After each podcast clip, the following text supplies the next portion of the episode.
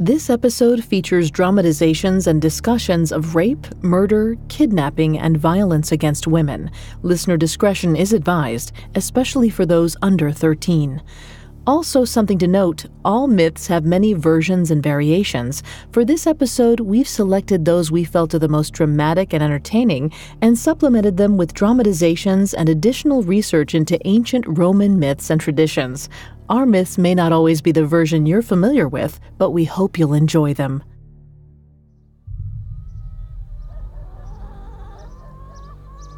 Romulus and Remus raced out of Alba Longa and into the surrounding forest, but to their surprise, no one pursued them. The brothers walked together in silence. Neither twin was ready to talk about what happened in Amulius's palace. Romulus was still shaken by what he'd done. Killing a king wasn't just murder, it was a political act. He was sure there was a bounty on their heads already. Romulus assumed his twin was quiet out of the same fear, but Remus wasn't just reeling from the old king's murder. He was grappling with a decision. Should he tell his brother what Amulius had told him about their heritage? Or should he keep it to himself and spare his brother the burden of knowing? But in the end, his choice was inevitable. He couldn't keep secrets from his brother, they would deal with this discovery like they dealt with everything else together. Romulus, I have something to tell you. Something King Amulius told me before you arrived. You see, he recognized me. Now isn't the time for jokes, Remus. Since when have kings caroused with shepherds? Well, not me exactly. He recognized our mother in me. Romulus. He knew our mother. He knew all about us. Remus told his brother everything he learned from Amulius about their mother and about Mars, and about how they were the true heirs of Alba Longa. All the while, Romulus stood wide eyed and silent. As Remus finished, he stared at his brother, steeling himself for his reaction. My gods, Remus, you know what this means, don't you? Yes, that we were conceived out of violence and now we must live knowing that we're a product of generations of cruelty. I'm sorry, Rom. Sorry? Remus, we are princes. No, demigods. All our lives we've been herding sheep when we have the blood of Mars running through our veins. Remus stood frozen, his mouth agape, of all the ways he'd imagined his twin might react, excitement wasn't what he'd expected. I don't think you're seeing this quite clearly. It's a lot to take in, I know. Yes, it is a lot, because this means we are fated for something great. We could do so much, Remus. We could found our own city. What in Jupiter's name are you talking about? You said it yourself. We are heirs to a throne. But we were taken from Alba Longa for a reason. Mars, our father, doesn't want us to rule any kingdom. He wants us to rule our own, in his name. Rom, you sound like an absolute lunatic. We are two shepherds. How are we supposed to start a city? With what subjects? Hello! Hello there! Are you Remus? The argument ceased abruptly at the sound of the stranger's voice. Romulus and Remus looked over to see a man in a disheveled soldier's uniform riding toward them. They tried to act normal as he approached.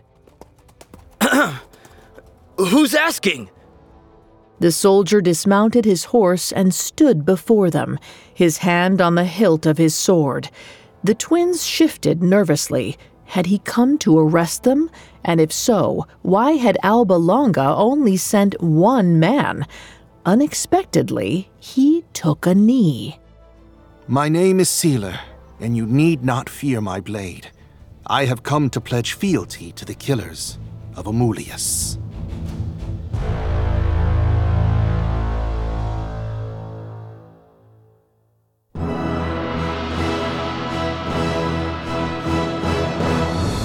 Welcome to Mythology, a Spotify original from Parcast. Every Tuesday, we present dramatic stories from ancient mythology and explore their origins. I'm your host and narrator, Vanessa Richardson.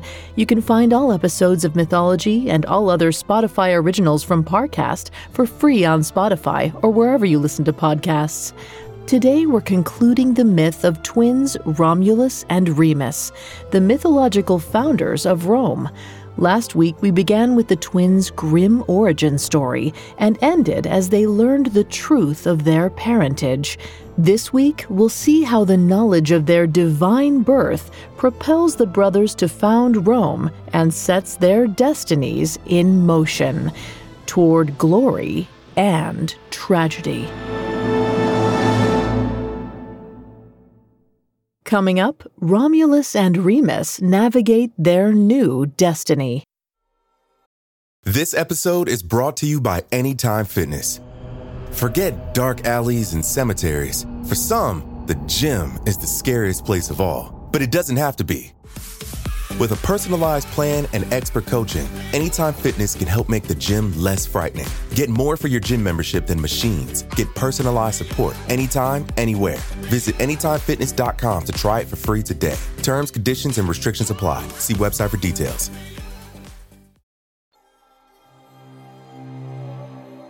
Romulus and Remus stared in shock at the stranger kneeling before them. The soldier, a man named Celer, had pledged fealty to them rather than arresting them for murdering his king, and they had no idea why. Forgive me. I'm afraid in my excitement I've neglected a proper explanation. I am a former guard for Amulius. I served the wretched king for years and witnessed cruel things, terrible things. But today, I saw something glorious. Celer looked up to the twins, eyes shining in admiration. Two courageous young men, outsiders, walked into his palace and slew the wicked man in one fell swoop. I suppose that was rather courageous, wasn't it? Twas indeed, and that's why I sought to find you. And I'm not alone. Others like me, renegades of Alba Longa, are on their way to pledge their fealty. Wait, there are more of you? Oh, yes, many more. Celer was true to his word. Over the next few days, a dozen men joined them in the valley. There were other renegade guardsmen like Celer, abused former subjects of Amulius, and even a handful of shepherds. The men made camp in the fields outside of the twins' modest straw hut, waiting excitedly for their young leaders to announce their plans. But the two brothers had very different visions for the future.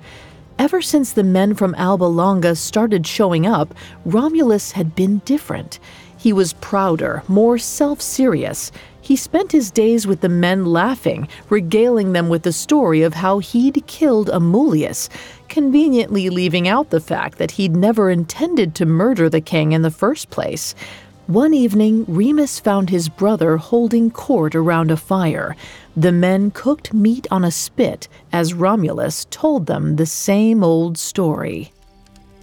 I rushed into the throne room to save Remus, and a look of pure terror came over Amulius's face. You see, he mistook me for my father, Mars. Remus rolled his eyes. He hated the way Romulus kept using that word, father, as if the god who violated their mother deserved their respect. You should have heard the way the old man screamed. Squealed like a pig. ah, there's the damsel in distress himself. Remus, I've been looking all over for you. Have you? I've been busy tending to my flock. And yours. Well, Marcus here has taken care of at least one of them, so that's one less mouth to feed. Romulus gestured to the fire. There, impaled on a spit above the flames, was the skinned carcass of a sheep. Remus's eyes flew to a pile of copper colored wool heaped on the ground, and his heart sunk. He knew that coat well. You. you killed her. Killed who? Ophelia, my you! She had just given birth, Romulus. You knew that. I suppose her lamb is going to be your breakfast. Remus watched as a look of regret flashed across his twin's face. But just when he expected Romulus to apologize and rush to his side, he laughed. Oh, come on now. Marcus just picked the fattest ewe he could find. No harm intended. Plus, lamb boy, you can't forget where we came from. We're wolves, remember? It's in our nature to kill a sheep or two. Remus clenched his fists, fighting back the rage and hurt rising in his throat. Speaking of which, I believe it's time we took an excursion. Who would like to see the place of our origin, the fabled cave of the she wolf? As the men traveled through the woods to the wolf cave, Remus trailed just behind Romulus, silent. He was devastated by what they'd done to Ophelia, but what scared him was how callously his brother had acted. The men approached a cave carved into a hillside surrounded by lush forest. Romulus stopped at the mouth of the cave and fell silent. He turned to Remus. Being here now, I, I can't describe it, but I feel called to this place. I think our father wants us to build our city here, where it all began. Romulus, I have to speak to you. Remus took his confused brother by the arm and led him into the cave. This is all moving too fast. I'm worried you're not thinking it through. What's to think about? This is our destiny. Do you ever wonder that maybe it isn't our destiny? We were taken from this wolf's cave by a shepherd. Shepherding is what we've known our whole lives. Are you hearing yourself? We can't go back to being shepherds. Celer and the others have put their faith in us. Think of everything we'd be throwing away. Our future city. I never wanted to rule a city, Rom. You know that. And I don't think you do either. I don't think you understand what you'll have to sacrifice for it. I don't have to sacrifice anything. It's fate. If you are so sure of that, then we'll let the gods decide. We'll look for auspices. If the gods show you favor, we were meant to rule. But if they favor me, we go home. We tend to our flocks, and we live as brothers, not rulers. That very day, Romulus and Remus each chose a hill from which to view the sky. There they stayed all day and night, watching for birds. The twin who saw the most birds fly past would be determined to be in the gods' favor. But as time went on, Romulus didn't see a single bird. As he gazed at the night sky, he began to doubt his fate. Then, suddenly, he was no longer alone. Hello, Romulus. Romulus sat up. A man had appeared before him, standing in the light of the full moon. He wore a soldier's garments and held a spear. Underneath the plumed helmet, Romulus saw a face that looked very much like his own. I've waited 20 years, and here you are. It's like looking at my own reflection. Father? I can't believe you're here. We've been alone all our lives. Why now? Because for the first time, you need me. You're about to become a ruler, a king. I've come to offer my guidance. I am honored. Please, go on. I'm listening. You must prove to me that you have the strength to rule. You need to remove every obstacle that stands in the way of your destiny, no matter what it may be. I have no obstacles. Our men have come to us, and we've chosen a site for our city. The only person who doesn't stand behind me is Remus. Did I not say every obstacle? At sunrise, Romulus woke with a start. He didn't remember falling asleep on the hill, and soon he doubted whether Mars had visited him at all. But then he saw it a flock of twelve vultures flying through the sky overhead. Romulus held his head high as he made his way to the valley. Remus was already waiting for him at the cave with a worried expression on his face. I've seen six vultures. And you? Twelve! It seems the gods have more in store for us than herding and shearing wool. Celer, grab me a shovel! We're going to mark the walls of our city! The men cheered and Romulus beamed, waving the shovel Celer had handed him. But when he turned back to his brother, Romulus's smile fell. Remus was silent. Romulus, I cannot join you. The auspices may have revealed your fate, but not mine. I'm afraid our paths diverge here. Remus, please. I want you to rule with me. I need you to. I can't do this alone. Then don't. Mars's blood might run through our veins, but you don't have to carry on his cruel legacy. We could just go home. Together. Do you hear yourself? You can't hide from fate among a bunch of sheep. I'm not hiding from it. I'm fighting it. And you're falling for it. Mars is using you, Romulus. Using you for glory, for blood. I want no part of this. You're just not strong enough. You never were. This isn't about strength, brother. You think Mars rapes our mother and now you're God yourself? Listen to me. We're illegitimate. You are the bastard son of Mars and Rhea Silvia. Ruling a city will never change that. Remus's words pierced through Romulus like a hot knife.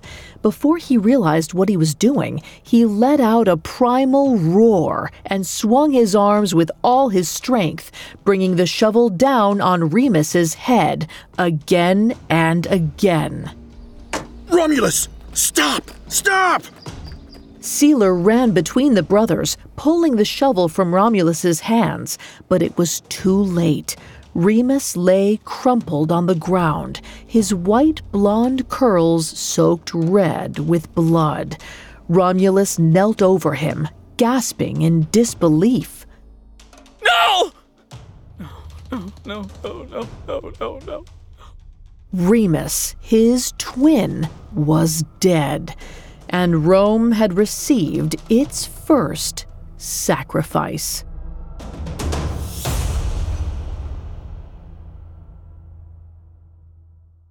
Coming up, Romulus's reign begins. They've terrorized the innocent for centuries, wreaked havoc on our greatest heroes, and struck fear into those who tell their stories. Travel deeper into the legendary mythology behind some of the world's most famous creatures in the Spotify original from Parcast, Mythical Monsters. Dragons, giants, demons. Every Monday, come along with me on a journey to uncover the beasts of the past and ask what they really represent to mankind. From the unresting undead known as zombies and the venomous mane of Greek mythology's Medusa to the destructive tendencies and tentacles of the Kraken. With just one listen, you'll discover that these mythical monsters aren't merely adversaries from folklore but rather a reflection of the darkest despairs man once had. Follow Mythical Monsters free on Spotify or wherever you get your podcasts. This episode is brought to you by Anytime Fitness. Forget dark alleys and cemeteries. For some, the gym is the scariest place of all, but it doesn't have to be. With a personalized plan and expert coaching, Anytime Fitness can help make the gym less frightening. Get more for your gym membership than machines. Get personalized support anytime, anywhere. Visit AnytimeFitness.com to try it for free today. Terms, conditions, and restrictions apply. See website for details. Now, back to the story. The day that Romulus killed his twin brother in a fit of rage, he did not speak to anyone. He screamed for his followers to go, and so they did, leaving him alone with his brother's corpse at the base of the hill. He stayed there for hours. When dusk fell, Romulus carried Remus into the she wolf's old cave and laid him to rest. There he held vigil for the night and the next day, and the day after. And as he sat next to his dead twin in their first home, Romulus felt his grief change shape. he no longer felt remorse. He had already done the worst thing he could do, and now he felt nothing but a driving need to move forward. When he emerged from the cave to meet his men, Romulus did not mention his twin brother. Remus's name was never to be uttered. From that point forward, Romulus continued his life as if he came into the world alone. They built the walls of the city on the ground where Remus's blood was spilled. Romulus named the city after himself and called it Rome. They were soon joined by other men who heard of the new kingdom rising in the wilderness. They were a motley crew renegades and runaway slaves, exiles, fugitives, and outcasts. Every man willing to lend a hand to Rome's construction was welcome there. But while the city's population was growing, there was just one problem. Good morning, Romulus. I'm a bit busy. Ugh. If you didn't notice. Apologies, my king. I don't mean to interrupt your training. I suppose you'll need it when the mutiny comes. You have my attention, Celer. There have been some complaints among your citizens. About what? They have land, they have freedom. What more do they want? Women. Hmm. That seems. difficult. I suppose there's no way around it? No. You may rule a city, but until there are women in your kingdom, you are no king. You're a leader of a gang of criminals and outcasts, a citizenry that won't last a generation. Fine. So, how does a new nation go about obtaining women? My young king, you must court them. On Celer's advice, Romulus sent messengers to the neighboring cities suggesting alliances through marriage between their women and Rome's men, but these attempts failed miserably. What do you mean they turned us down? Politely put, they declined our offer. Honestly put, they laughed in our faces. I don't understand. We're a new nation, yes, but one with great promise. Are we not strong, courageous men? I'm the son of a god, after all. That may be true, but I'm afraid our citizens have a less than savory reputation. They're deserters and horse thieves. Effective on the battlefield, yes, but hardly son in law material. Right. Thieves. Tell me, Celer, what do we do when we need more sheep? Steal them? And cattle? We steal those too. But, Romulus, We need sheep for our city, just as we need horses and cows. And now you're telling me we need women. So why not do what we always do? Take them. my king, women aren't cattle. You can't just round them up and put them on a wagon. Maybe not, but we certainly can't stand around waiting for them to wander into Rome either. We have to lure them here. The festival of Consualia was approaching, a celebration in honor of Consus, the god of the harvest, and Romulus devised a plan. They would throw a festival so lavish that their pompous neighbors wouldn't dream of turning down an invitation. Then, when the time was right, they'd drag off the women. Word that Rome was preparing a grand celebration quickly spread, so when Romulus extended his invitation to the Sabines, the inhabitants of one of the larger neighboring kingdoms, the people suspected nothing. In fact, they attended in droves. The guests were stunned by the majesty of the festival. The fledgling city's primitive buildings were transformed, complete with an arena for games and marble altars for sacrificial fires. Rome had far surpassed their expectations. Greetings, friends! Welcome to Rome! I can't tell you how delighted we are to open our gates to our neighbors, the noble Sabines! I hope you find us to be gracious hosts. While you are our guests, we insist you drink and eat to your heart's content. Now, let the festivities begin! Romulus watched from high in the arena as the celebration carried on.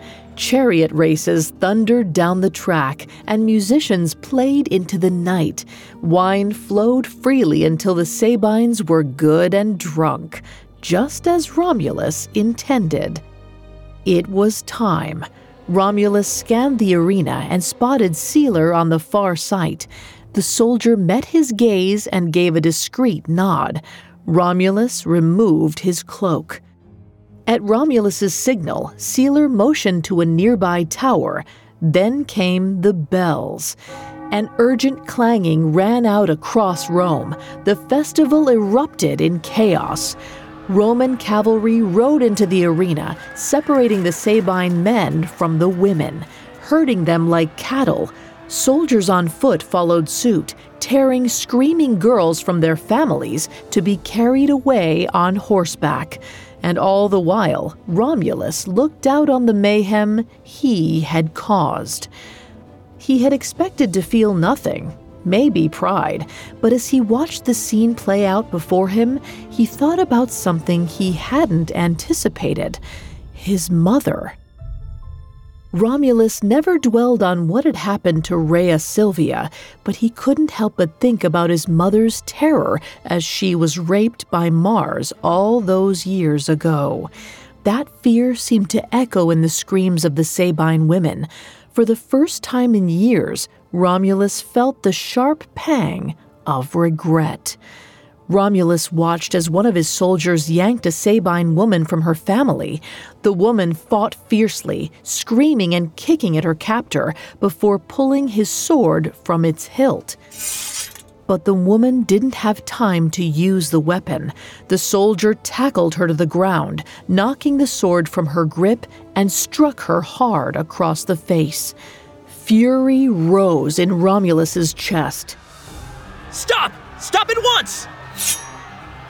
But the soldier didn't hear his king over the mania of the raid and kept striking. Romulus had seen enough. He reached for a bow and sent an arrow through the man's heart. Then he descended the steps to the base of the arena. His soldiers had done well. Scores of Sabine women stood restrained by their captors. The last of the drunken Sabine men were being run out of Rome by the cavalry. As he approached their new captives, Romulus spotted the fierce Sabine who he'd saved with his arrow. Her face was bruised, her nose broken, but somehow she held an air of noble elegance. She spat at Romulus's feet. Is that how you greet your new king?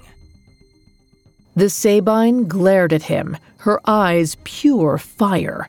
Romulus turned to the crowd. I do apologize for the rather untraditional introduction. You can blame this madness on the pride of your fathers.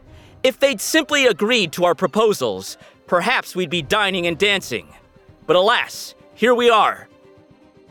Romulus scanned the crowd, taking in the terrified women's faces, and decided to change his approach. I know my men may appear vicious, but I promise they mean you no harm. In fact, they wish nothing more than to make you their wives. You are to be Romans now, the mothers of Rome's first children. Here, your children will be born free. And tell us, great king, how do these freedoms apply to Rome's women? Will our daughters have the privileges of their brothers? Or will you treat them like livestock fit only for breeding? Time will tell.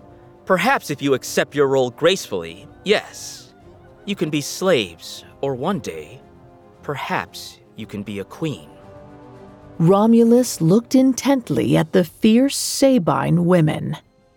But that choice is ultimately yours.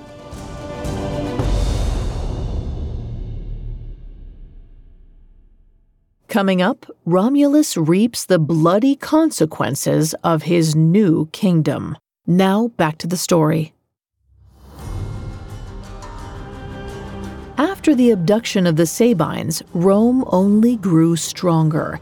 The Sabine women bore the first generation of true Romans. With a thriving populace, Romulus continued his reign not as a ruler of criminals and miscreants, but a true king of a prosperous city state.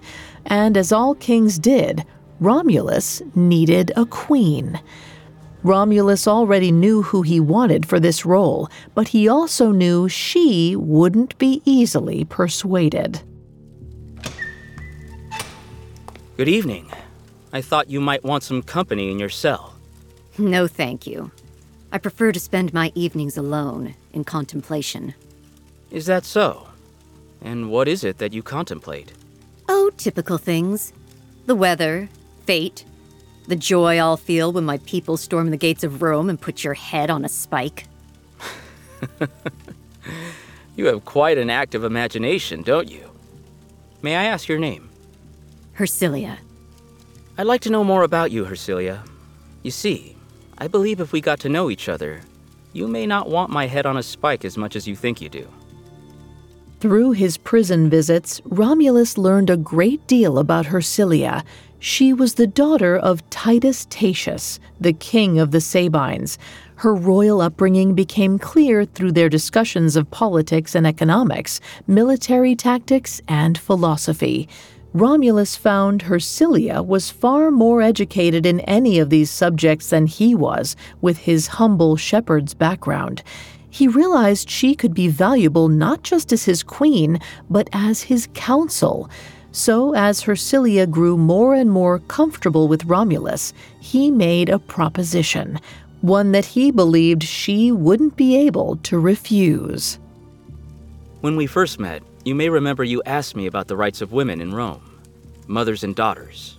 How could I forget the day you abducted my people? I've been thinking about what you said. I'd like to make changes, to give our women more freedoms, but I want you to help me.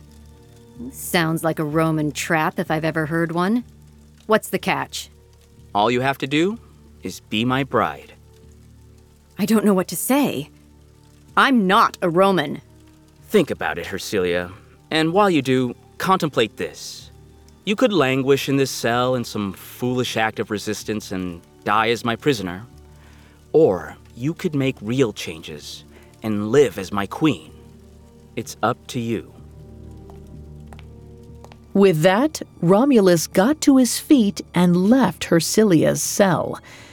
Hersilia mulled over her decision.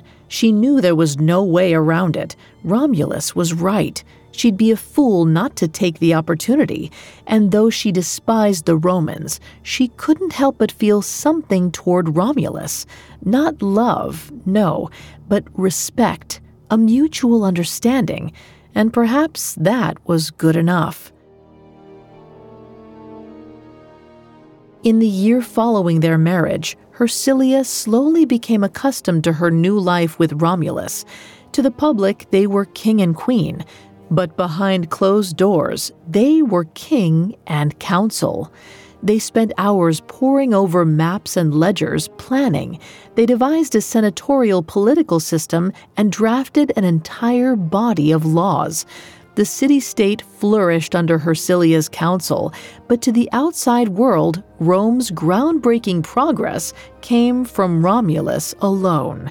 And no matter how many times Hersilia brought it up, Romulus kept shirking his promise.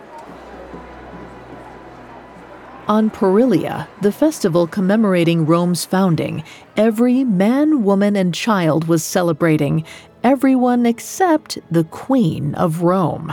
Hersilia slipped away and retreated to the palace's roof garden. There she watched the festivities below. Her time alone was cut short when Celer appeared. His hair had grayed during his many years of service to Romulus, but his mind remained sharp. My queen, Romulus has been looking for you. Oh. Has he? Yes, he's describing his taxation plan with the Senate now, and it seems he's forgotten the details. He's asked for you to return immediately. Oh, Celer. What would I have to do with such an important piece of legislation? I think we both understand the contributions you've made to that plan and to Rome. Hersilia turned her gaze from the streets below and looked inquisitively at Celer. It doesn't strike me as coincidence that our city has progressed so rapidly after you and Romulus married. Before Rome had a queen, it was hardly a city at all. Hersilia's heart beat faster, but before she could reply, a flaming arrow flew past her head and landed in a fig tree, setting it ablaze. Celer pulled Hersilia out of the way, just avoiding the fire. Then they heard it. The deep echo of the battle horn rang through the walled city. Hersilia ran to the roof's edge and looked to their front gates, and there she saw the flags of her homeland. The Sabines had finally come to take them back. From the rooftop garden, Hersilia watched Romulus as he led his men into the fray. She looked on in horror as her husband cut down every Sabine in his path, their cries echoing from the battlefield. Her people, her real people, were being murdered right in front of her eyes. A strange feeling began to build in her chest. It burned like rage, but she felt oddly focused. She knew what she had to do. Hersilia raced past Celer and flew down the stairs. Hersilia! Hersilia, where are you going? But she paid him no mind. She ran as fast as she could through the palace halls and down the chaotic streets of Rome, dodging trampling horses. Finally, she made it past the city gates and out into the battlefield. Amidst the fray, she spotted Romulus and her father, King Titus, charging toward one another on horseback. Hersilia rushed between them and threw out her arms. Stop! At the sight of his wife standing before his horse, Romulus pulled up on his reins. Hersilia, what are you doing? All of you, stop! At Hersilia's scream, the skirmish slowed and the sounds of battle hushed. All eyes were on the Queen of Rome. Look around! You are nothing but dogs tearing each other apart! And for what? Hersilia's eyes swept the field, waiting for any man who dared answer. Listen here. Women are not land to be won. We are your people, your daughters, your sisters, your wives. The first Roman children have Sabine blood in their veins. You are spilling your own blood like a pack of fools, creating widows and orphans of your own kin. Romulus looked across Hersilia to her father, Titus Tatius, on his horse. The old man's gaze was lowered in shame. We will stop this bloodshed at once. I implore both kingdoms to sign a treaty. If your women are why you fight, then ensure their happiness with peace and with the freedoms of true citizens. The only way to ensure no man will bleed for our ownership is to make us our own masters. If you are for peace, put down your arms. Romulus smirked. Clever girl. Hersilia had found a way to get what she wanted, and she hadn't even asked his permission. There was no way he could stand in her way now. Romulus sheathed his sword. King Titus followed. After Hersilia's intervention, a treaty was negotiated between the two kingdoms. They would live as neighbors and trade freely. And due to Hersilia's impassioned words, Roman women were promised privileges as citizens they never had before. But it didn't take long before Hersilia realized that regardless of the treaty, these so called privileges were a far cry from true freedom. Romulus! Yes, my queen? Where are the rights you promised us? And what are these rubbish laws you've written in their place? Exempt from household chores except weaving and spinning? No man should give her a lecherous look? Did I throw myself in the middle of battle for nothing? Hersilia, I admire your spirit, I truly do. But I'm surprised at your naivety. Did you believe I was going to grant our women full rights of citizenship because of one passionate speech? After all, we agreed to no specific terms. I agreed to be your queen on a condition, a promise. Again, no specific terms. Together, we have made great changes for Rome for the better, and now some of those changes include its women. You should be happy, Hersilia. I've given you a privilege. It would be a shame to have to take it away. Romulus began to consult Hersilia less and less until she was forced to hear about her husband's actions by eavesdropping on Senate meetings. There, she learned he was enforcing corrupt policies that erased years of their planning and waging battles simply to expand their borders. Romulus was no longer the forward thinking leader Hersilia had made him. He had become a tyrant and soon the Roman Senate devised a plan to save Rome from her own creator. Enter. Forgive me, my queen. I know it's late. Celer? The Senate adjourned hours ago. What are you doing here? I haven't come in an official capacity. Hersilia, I know you could see that Rome is suffering, and I know you care about its future more than you may say because you are the one who has penned that future. I have no idea what you're talking about. There's no need to keep up appearances with me. I am no more a loyalist to Romulus than you are. When I was a younger man, I served his great uncle, King Amulius. I thought serving Romulus would be different, but I know what it feels like to be trapped in service to a tyrant. That's why I'm here. Something needs to be done. Tell me what you need. A tempest had blown into Rome that morning. Black clouds plunged the city in darkness, and pouring rain cleared citizens from the streets. And yet Romulus walked to the forum to meet Celer. He had told Romulus he had urgent news to discuss, and Romulus didn't take such words from his older supporter lightly.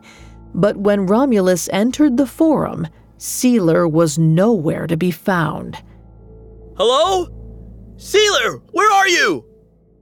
Instead, as Romulus wandered through the gardens, he saw a single cloaked figure standing up ahead in the rain. Celer? The figure didn't answer, but only walked closer. Romulus backed up, alarmed. But as he did, he saw hooded figures pressing in on him from every direction. Hello? Guards! Guards!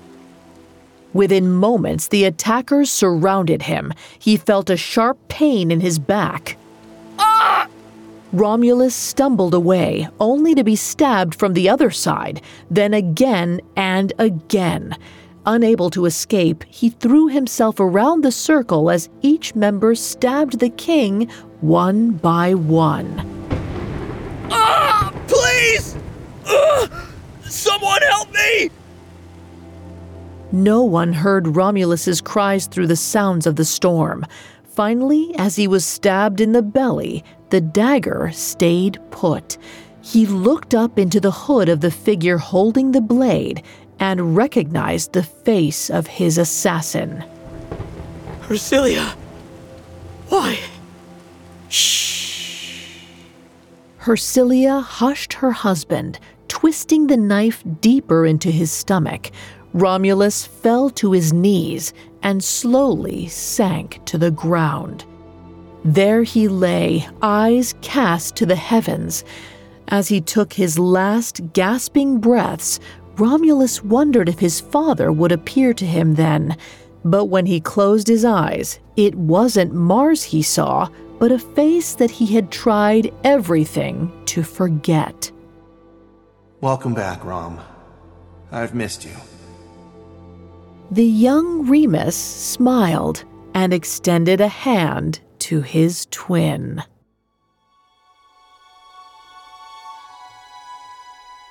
According to the ancient Roman poet Ovid, Romulus disappeared during a tempest when he was carried off by Mars to the heavens. As he ascended, he reportedly became Quirinus and was thus deified as the spirit of Rome. However, there is a darker take on this divine ending. Roman historian Livy writes that some believe Romulus's tyranny drove his Senate to assassinate him, and when the Roman people couldn't find their king, the Senate fabricated the tale of his heavenly ascension. Ultimately, it was easier to deify Romulus in death than to tell the Romans the truth about their beloved ruler. Regardless of the truth, there's something prescient in the contrast of these different accounts. The way Romulus's death is handled echoes the way we glorify our own cultural behemoths, despite their darker sides. In the traditional tellings of Romulus and Remus, we see this at every stage of their story. The rape and death of Rhea Silvia are presented as nothing but necessary steps in the larger, more important tale about the founding of Rome and much of the same can be said of Remus's murder and the rape of the Sabines. Instead, every step forward toward Romulus's destiny is a triumph, no matter who suffered, a show of his strength, leadership, and divine fate. After all, when you're a demigod, you abide by different moral standards than mere mortals. Although the tale of Romulus and Remus was originally intended as a myth of Roman patriotism and pride, it may have more value today as a lesson on framing. Some of the greatest cultural heroes are merely a product of who writes their history, and sometimes their glory conceals an ugly truth worth knowing.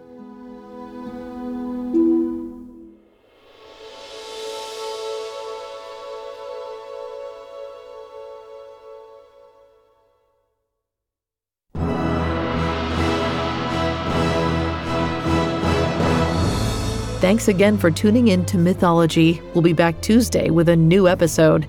You can find more episodes of Mythology and all other originals from Parcast for free on Spotify. If you enjoy mythology, you'll love my other podcast, Tales. Tales presents fairy tales the way they were originally told, orally and unadulterated. Traditional fairy tales aren't exactly suitable for children, and every Wednesday we dive into another dark, classic tale. We'll be back next week with another epic story.